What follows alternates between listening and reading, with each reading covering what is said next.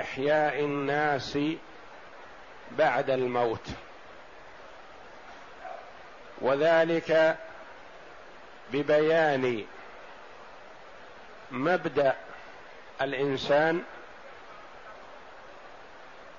وأصل نشأته فالقادر على ذلك قادر على الإحياء بعد الموت من باب أولى. الخطاب في الآية لعموم الناس.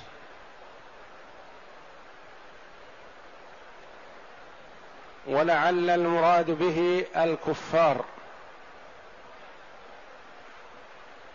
لأنهم هم الذين في شك من البعث. يا أيها الناس إن كنتم في ريب من البعث يعني في شك في شك هل البعث ممكن أو لا؟ وهل الله جل وعلا باعث للناس إن كنتم في ريب من البعث في إمكانه ووجوده. فانظروا إلى أصل نشأتكم لتستدلوا بذلك على إمكان البعث. إن كنتم في ريب من البعث والمراد بالبعث الإحياء بعد الإماتة فإنا خلقناكم من تراب. أصل خلق آدم عليه الصلاة والسلام من تراب خلقه الله جل وعلا بيده. ثم أوجد ذريته من صلبه. فالأصل الأول التراب. ثم إيجاد الذرية من نطفة. والنطفة القليل من الماء. النقطة اليسيرة من الماء. ثم من نطفة. قطرة يسيرة من المني. ثم من علقة. تتطور النطفة بخلق الله جل وعلا وإرادته إلى أن تنقلب فتكون علقة. قطعة يسيرة من الدم المتجمد أو الدم الطري أو الدم شديد الحمرة. بدل من أن كان نطفة نقطة من الماء الأبيض انقلبت بإرادة الله جل وعلا وتكوينه إلى قطعة قليلة من الدم المتجمد الأحمر شديد الحمرة.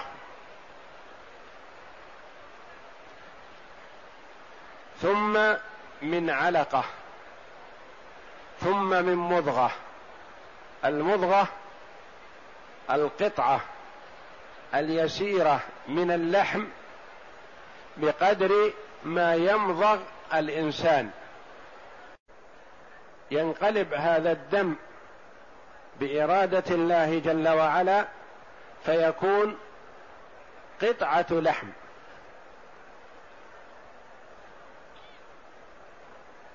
قطعة لحم صغيرة. بقدر ما يدخل الآكل في فيه.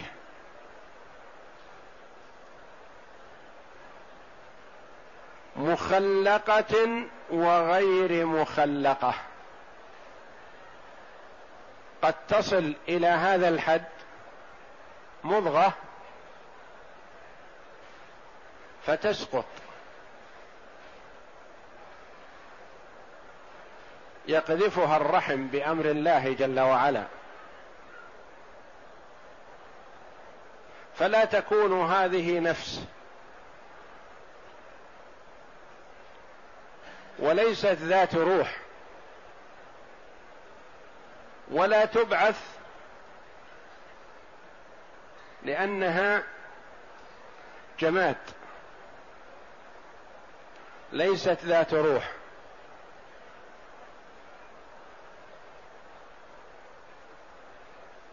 أو مخلقة. يريد الله جل وعلا بقاءها في الرحم فتخلق.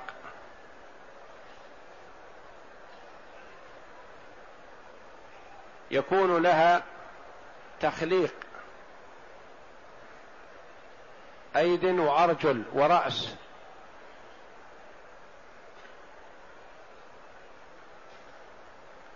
يقول الله جل وعلا لنبين لكم. لنبين لكم. ذكر الله جل وعلا هذا الأصل ليبين لنا أصل ومبدأ خلقتنا ونشأتنا. لنبين لكم ذلك. لنبين لكم قدرتنا على هذا التكوين.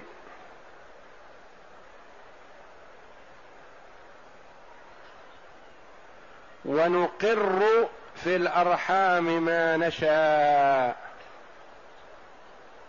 يبقى هذا التكوين في الرحم حسب ما يريد الله جل وعلا ويشاء. فترة زمنية محددة. قد تكون ستة أشهر وقد تكون أربع سنين. وقد تكون بينهما. فأقل مدة الحمل التي يمكن أن يعيش فيها المولود ستة أشهر. وأكثرها أربع سنين. وغالبها تسعة أشهر.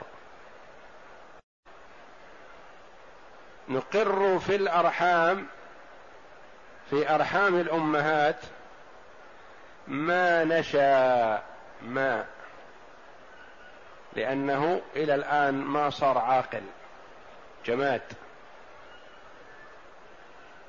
ولم يقل من نشاء للعاقل ما نشاء إلى أجل مسمى. معلوم عند الله جل وعلا. مكتوب ازلا. كم يبقى في بطن أمه؟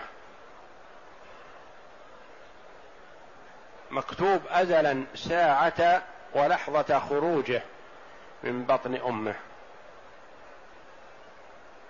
مكتوب ازلا عمره بعد خروجه من بطن أمه. مكتوب عند الله جل وعلا ازلا صفة هذا الجنين ذكر أم أنثى؟ مكتوب عند الله جل وعلا ازلا أهو سعيد يعمل بعمل أهل السعادة ويوفق لذلك أم شقي يعمل بعمل أهل الشقاوة؟ ويسير على ذلك. كل هذا مفروغ منه ازلا وجددت كتابته بسؤال الملك حينما يسأل ربه حينما يأمر الله جل وعلا الملك بنفخ الروح في هذا الجنين. بعد تمام أربعة أشهر من تكوينه. ونقر في الأرحام ما نشاء إلى أجل مسمى محدود. لا يتقدم لحظة ولا يتأخر لحظة. شيء مفروغ منه. كتبه الله جل وعلا. ثم نخرجكم بعد ذلك طفلا. ثم نخرجكم بعد هذا التكوين يخرج الجنين طفلا.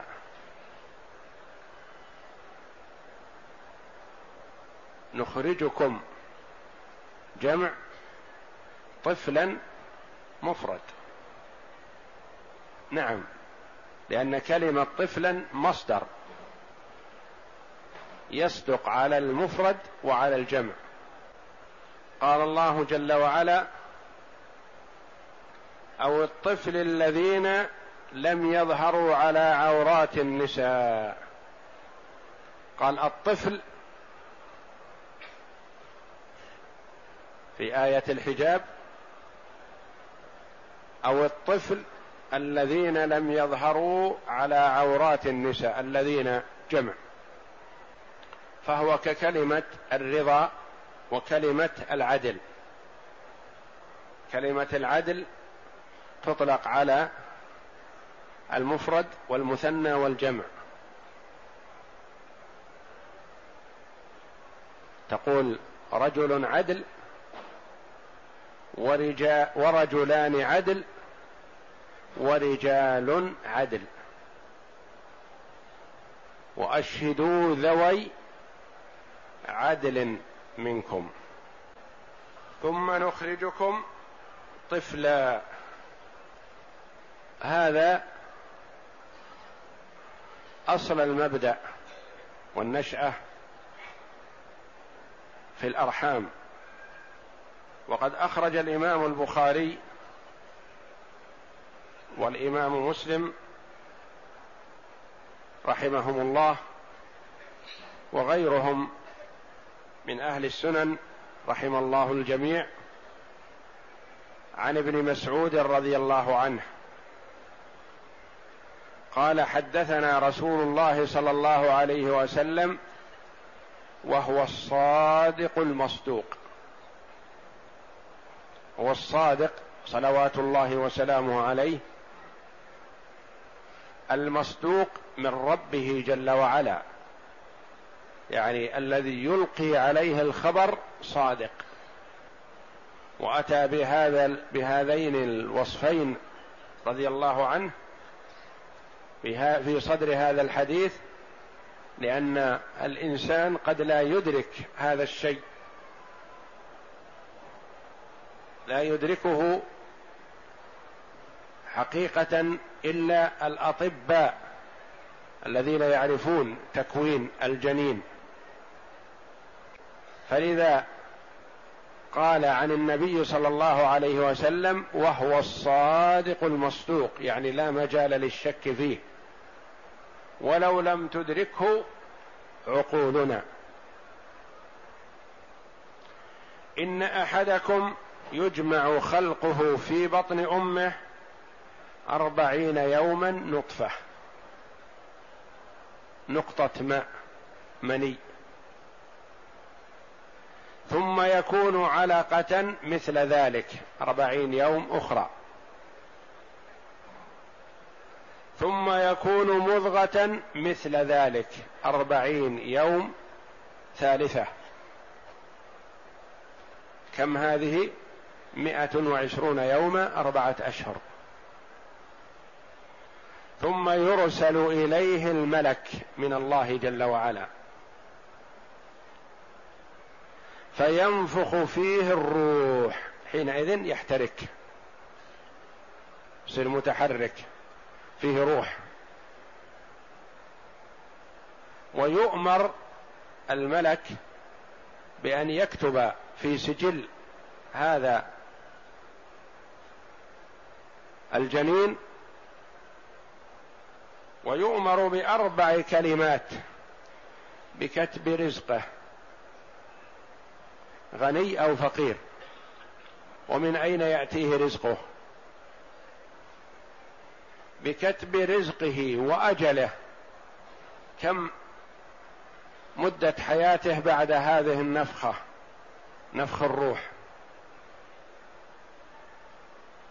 وعمله ماذا يعمل؟ وشقي أو سعيد. كل هذا مكتوب ازلا.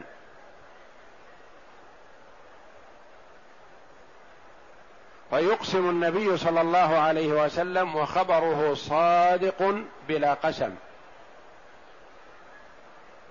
فوالذي لا إله إلا لا إله غيره إن أحدكم ليعمل بعمل أهل الجنة حتى ما يكون بينه وبينها إلا ذراع فيسبق عليه الكتاب فيعمل بعمل أهل النار فيدخلها. وإن أحدكم ليعمل بعمل أهل النار حتى ما يكون بينه وبينها إلا ذراع فيسبق عليه الكتاب فيعمل بعمل أهل الجنة فيدخلها. وهذا حديث صحيح. يعمل بعمل أهل الجنة فيزيغ قلبه والعياذ بالله. يميل عن الحق بسبب طمع من الأطماع. فيهلك على ذلك والعياذ بالله. فيموت على أسوأ عمل فيكون من أهل النار والعياذ بالله. وقد يكون عمله عمل أهل النار. فيوفق في آخر حياته ولو قبل لحظة من موته. فيؤمن بالله جل وعلا فيكون من أهل الجنة. كسحرة فرعون. في أول النهار واللقاء مع موسى عليه الصلاة والسلام قالوا بعزة فرعون إنا لنحن الغالبون. يقسمون بعزة فرعون وجبروته لأنه هو أعظم شيء عندهم. وبعد ذلك بقليل لما أعلنوا إيمانهم برب هارون وموسى عليهم الصلاة والسلام قتلهم فرعون فصاروا في الجنة في أنهارها. شهداء في الجنة أحياء عند ربهم يرزقون. أول الأمر يقولون بعزة فرعون إنا لنحن الغالبون. وبعد ذلك بقليل يقولون اقض ما أنت قاض إنما تقضي هذه الحياة الدنيا إن آمنا بربنا ليغفر لنا خطايانا وما أكرهتنا عليه من السحر. والله خير وأبقى. ووجد من وفق خرج للقتال لقتال المسلمين في صف الأعداء. ويوفقه الله جل وعلا للتوبة فيترك صفه الذي هو فيه ويأتي للمؤمنين يعلن إيمانه بالله جل وعلا وبرسوله صلى الله عليه وسلم ويقاتل فيقتل شهيدا. يعمل قليلا ويؤجر كثيرا.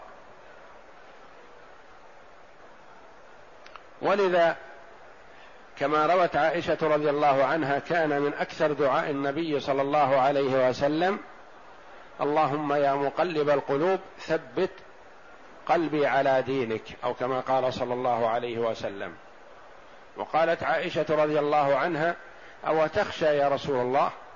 قال أما ما علمت يا عائشة أن قلوب العباد بين أصبعين من أصابع الرحمن يقلبها كيف يشاء؟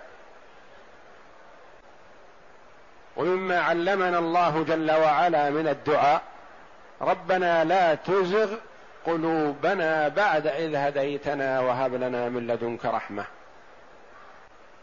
فالمؤمن يسأل الله جل وعلا دائما وأبدا الثبات على الدين وعلى طاعة الله وأن لا ينحرف عن الحق فيهلك. ثم نخرجكم طفلا. ثم لتبلغوا أشدكم. ثم لتبلغوا أشدكم. الأشد القوة. قيل هي ما بين الثلاثين إلى الأربعين. هذه اكتمال قوة الإنسان. ثم بعد ذلك قد يستقر فترة وقد يبدأ بالنقص. ومنكم من يتوفى أن يموت. قبل بلوغ الأشد بآجال محددة.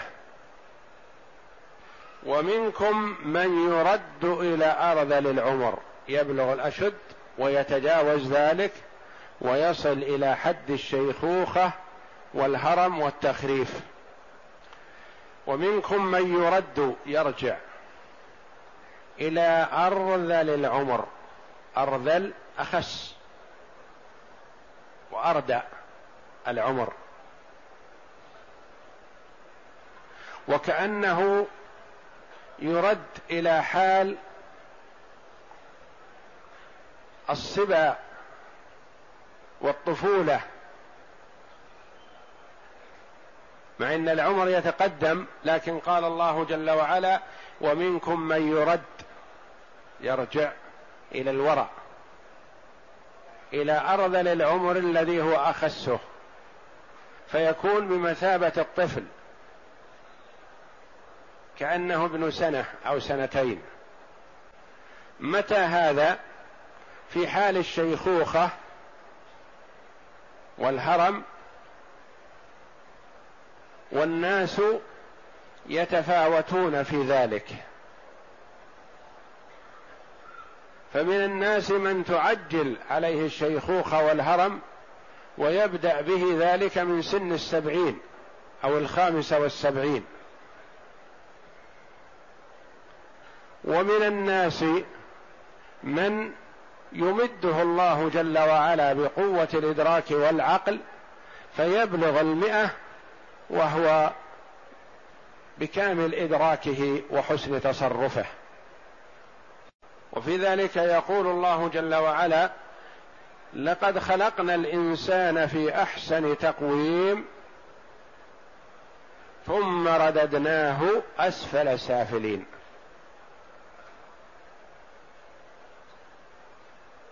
وقال جل وعلا ومن نعمره ننكسه في الخلق. أفلا يعقلون؟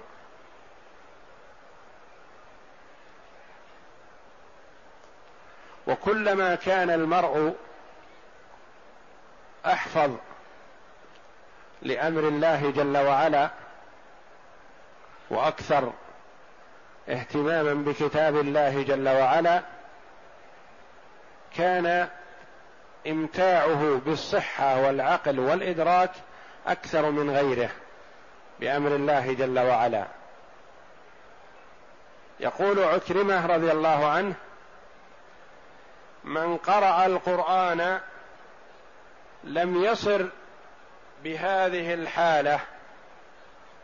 أي فهذا الرد والنكس خاص بغير قارئ القرآن والعلماء. وأما هؤلاء فلا يردون في آخر عمرهم إلى الأرذل بل يزداد عقلهم كلما طال عمرهم. ومنكم من يرد إلى ارذل العمر لكي لا يعلم لكي لا يعقل ويدرك. من بعد علم أي بعد عقله الأول وإدراكه شيئا من الأشياء. بعد أن وصل إلى درجة من العلم والتفكير والاختراع وتصريف الأمور وإحكامها يرجع إلى حالته السابقة فينسى كل هذه العلوم. رجع كهيئته السابقة كنفس الطفل وإدراكه وعقله. بل ربما يكون اردع من الطفل لأن الطفل ينمو بالزيادة وهذا الكبير يرجع إلى الوراء بالنقص. وفي بيان أصل الإنسان ومبدأه ونهايته تنبيه للمرء بأنه لا يليق به أن يتكبر ويتعاظم ويقول من أنا. هذا أصله وهذا نهايته. الله جل وعلا هو الذي خلقه وصوره ونقله من حال إلى حال على غير مثال سبق. فالقادر على ذلك قادر على الإحياء بعد الموت. فهذا دليل عقلي على قدرة الله جل وعلا على البعث. دليلا ثانيا على القدرة على البعث. ليقيم بذلك الحجة على عباده. والموفق يقنع بذلك ولا يشك في البعث. والمحروم والعياذ بالله والمنحرف عن الصراط المستقيم لا ينفع فيه دليل لا عقلي ولا شرعي. وإنما ذلك لإقامة الحجة عليه. قال الله جل وعلا وترى الأرض هامدة هامده الهامد اليابس. الذي لا حياة فيه. غصن متحرك تقول هذا أخضر. غصن قطع من شجرته ويبس تقول هذا هامد لا حياة فيه. أرض مخضرة معشبة. تقول هذه أرض حية. أرض لا حياة فيها ولا نبات فيها. تقول هذه أرض هامدة أرض يابسة. وترى الأرض هامدة. فإذا أنزلنا عليها الماء ماء المطر أو أجري عليها ماء الأنهار والعيون اهتزت تحركت. وذلك أن النبات حينما يوجد في باطنها يشققها ويحركها ويزيل بعض أجزائها عن بعض. اهتزت وربت زادت. يدخل هذا الماء في جوفها وهذا النبات ينمو ويكون فيه روح وحياة على حسبه فترتفع وتزيد. فإذا أنزلنا عليها الماء اهتزت وربت.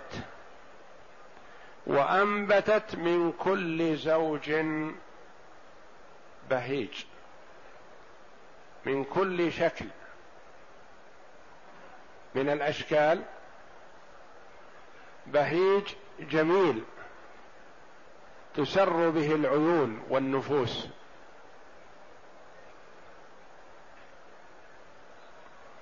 أين هذا النبات؟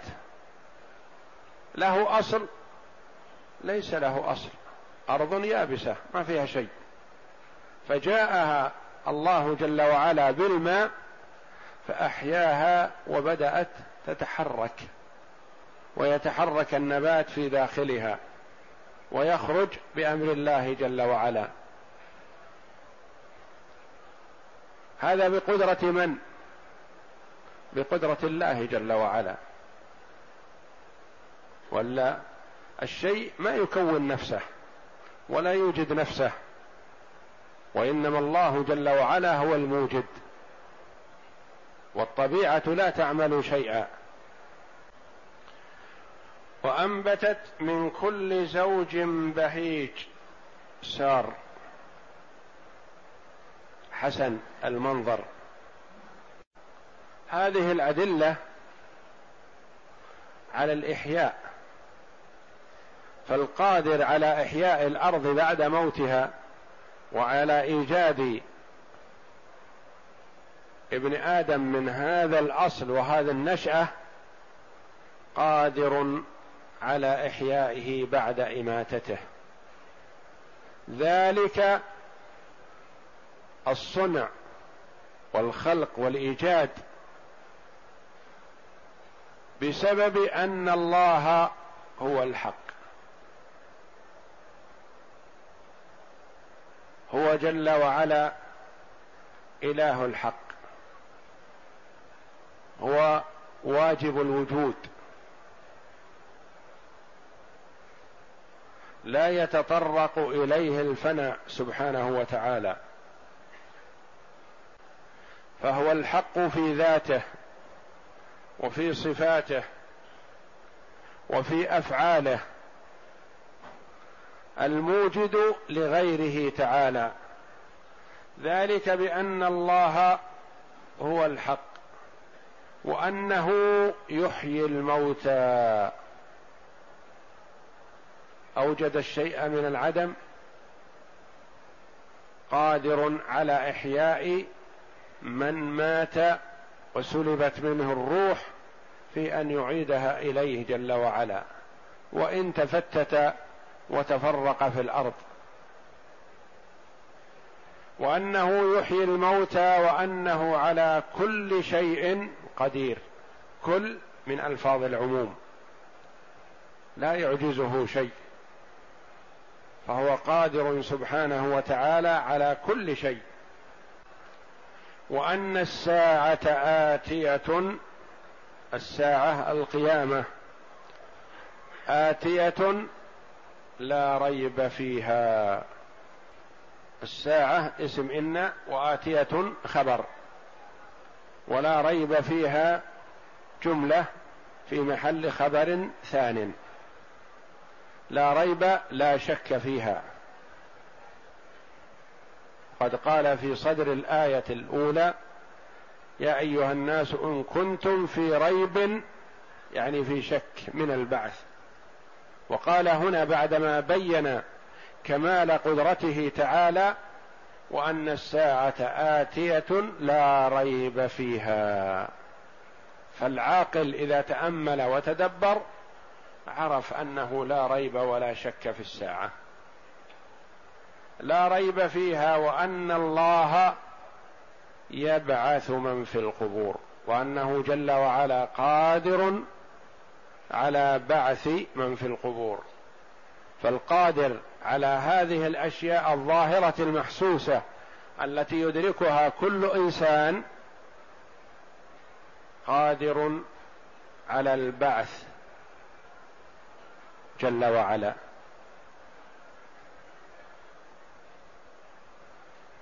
والعاقل يتأمل في مخلوقات الله جل وعلا التي بين يديه فيستدل بها على ما غاب عنه. وصار الإيمان بالغيب ركن عظيم من أركان الإسلام من أركان الإيمان. لا يتم إيمان المرء إلا بالإيمان بالغيب.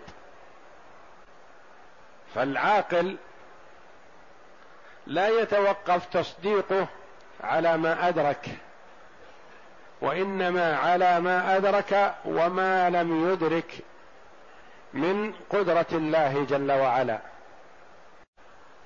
فهذه أدلة عقلية.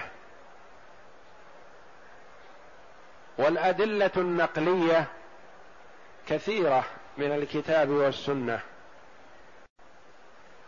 والكافر لا يؤمن بالأدلة النقلية. وإنما العاقل منهم يصدق بالأدلة العقلية ثم يؤمن فيؤمن بعد ذلك بالأدلة النقلية الواردة في الكتاب والسنة. والله جل وعلا يقيم الحجة على خلقه لئلا يكون لهم على الله حجة.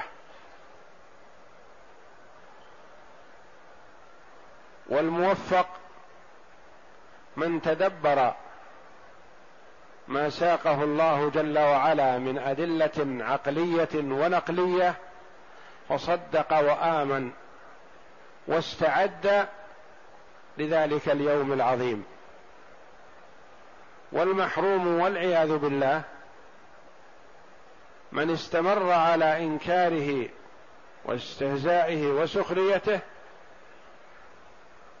فلم يؤمن ولم يرفع بذلك رأسا فهلك. ثم مآله بعد ذلك والعياذ بالله إلى جهنم وبئس المصير.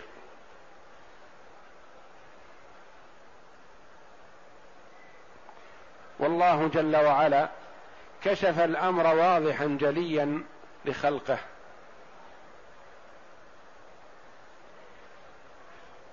وخاطب العقول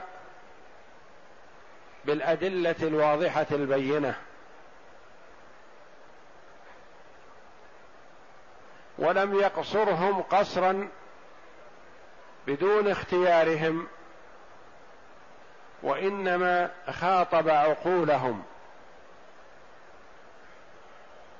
ورغبهم في التفكر والتأمل والتدبر في آياته جل وعلا ليؤمنوا بالله عن قناعة وصدق وإخلاص ومراقبة لله جل وعلا في أعمالهم. والله جل وعلا يوفق من شاء من عباده للاستفاده من هذه الأدلة الواضحة البينة ويحرم من شاء من عباده عدلا منه. والله جل وعلا لا يظلم الناس شيئا ولكن الناس أنفسهم يظلمون ويقيم عليهم الحجة فيؤخذوا بما اعتقدوه وبما عملوه من الأعمال.